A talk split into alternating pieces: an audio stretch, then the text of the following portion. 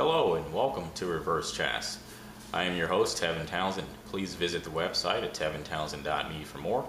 Don't forget to subscribe or to leave a comment. Today's discussion is on the subject of alchemy. Thus, I have titled this segment Alchemy, Science or Pseudoscience. This is episode 3. What prompted my investigation of this topic?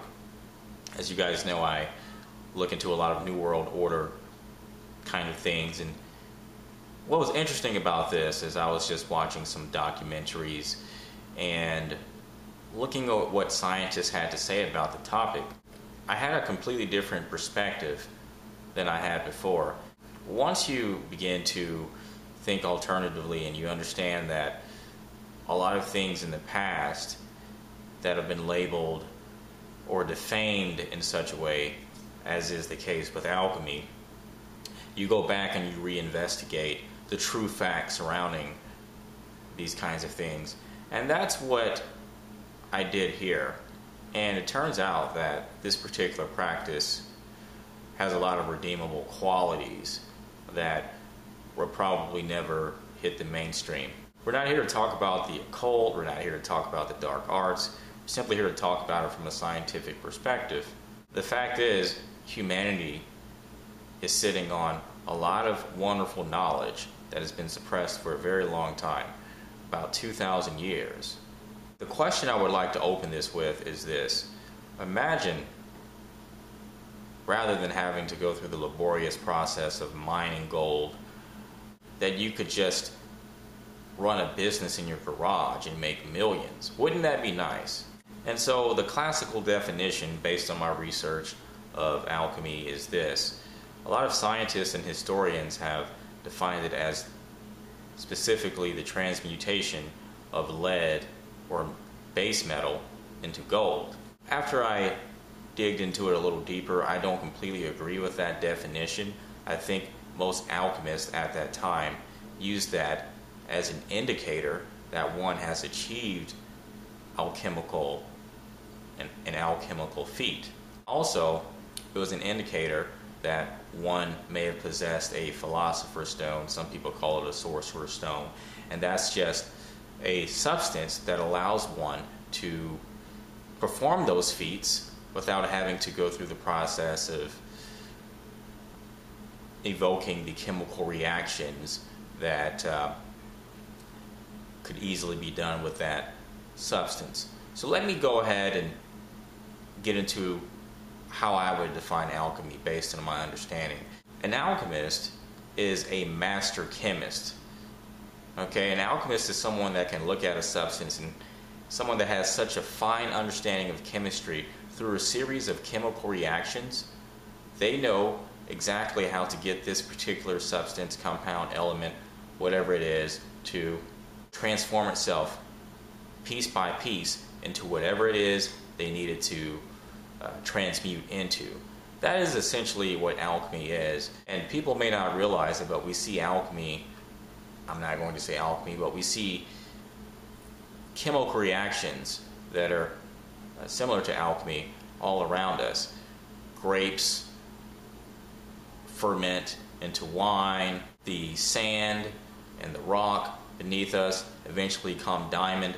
A lot of these processes we don't even see because they don't happen in a short amount of time. It takes a, a gradual process that isn't something you can see with your eyes, but if you saw it at one point, left, and then came back and saw it at another point, it might make a little more sense.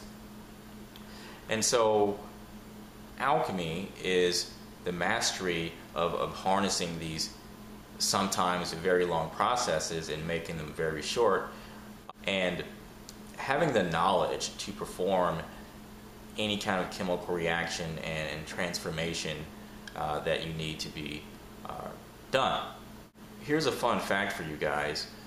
All of the flasks, a lot of the scientific instruments, a lot of the processes that chemists now use in the laboratory were originally developed by these so-called alchemists. They were actually the original chemists. And then from there, the science began to branch off and they began to label what was alchemy or pseudoscience. And then what was science? Alchemy was associated with a lot of extraordinary claims, a lot of which are still speculation, a lot of which are probably lunacy.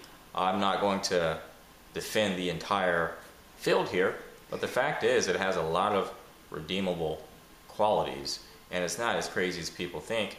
And that kind of information will probably never go mainstream. Can you convert or transmute lead into gold or a base metal into gold? I've got a few citations to show you guys here and a few experiments that have been done. And so if you go on YouTube, I have a video that you guys could look at. It's not made by me, it's made by another uh, YouTuber. He's a chemist, he does experiments on YouTube. And it's not the most impressive feat of chemistry, but rather than taking natural gold, he extracts gold from uh, chloroauric acid. You can see the entire experiment. There is something even a little better, and this is where nowadays, with the knowledge we have, we know that we can create gold by uh, colliding particles and using nuclear reactions. We can create gold from other substances. But this doesn't get too much traction because the process isn't cost effective. Nonetheless, it can be done. That's the important point.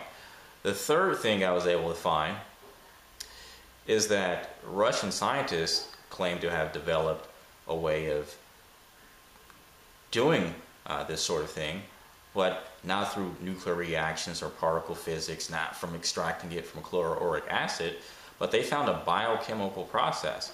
They even have a patent for it. So you can find that online. And by the way, citations and links to everything I'm discussing here will be up on the article on my website. And so once you, you look at these three things and you realize, wow, we're just now learning about this, but the fact is, these alchemists 2,000 years ago literally knew about this. And so, this sort of information, because maybe we thought it was the occult or it was pseudoscience, has been suppressed. But while we have been taught that was the case, when you look at history, things that were defamed, things that were outlawed, usually posed a threat to the reigning power structure. And so, as is the case with alchemy, it turns out the monarchs at the time were against the spread of alchemy because it would destabilize the currency. Yet, with that being the case, there are reports of some of these monarchs secretly commissioning alchemists to study under them. So it was fine as long as you weren't working for someone else. As long as you were working for their interest, they were quite happy with it. I would add that we know today that the price of silver has been manipulated. We also know that you have certain countries that have been trying to hold all the gold or reserve all the gold for themselves. Why would anyone want the ability to transmute anything into gold? Personally, if I was starving and on my left hand side I had a block of gold and on my right hand side I had some bread, I'd say to hell with the gold, I'll go for the bread. I personally don't get any value out of it. Gold only has value because there are people that are willing to buy it for a substantial amount of money, in my opinion. With that said, gold is still much more valuable than any form of paper currency or any form of currency we have today. That's for sure. So, in that regard, I'm a supporter of gold 100%. But here's an interesting idea because one reason it was sought after was because it was thought of as having the ability to grant eternal life. And it makes a lot of sense because gold, for example, doesn't rust, so you can almost say it doesn't age. In another regard, it doesn't break. If you want to see more about that, there's actually a video online by a YouTube channel called Smash It. And they literally took a hydraulic press and I guess I wouldn't say smashed the gold, but they pressed it until the gold bent. And then they bent it again and then they bent it again. And it's just a infinite process of bending because gold is almost perfect. If we could harness the power of chemistry and we could perfect properties to where they're like gold, it makes a lot of sense that such could be done. So I, I thought this topic was kind of interesting. I do have a article up on the website that has a lot more detail than that delves into it. So again, that's tevintownsend.me, alchemy, science or pseudoscience. Thank you for listening. You guys have a great day.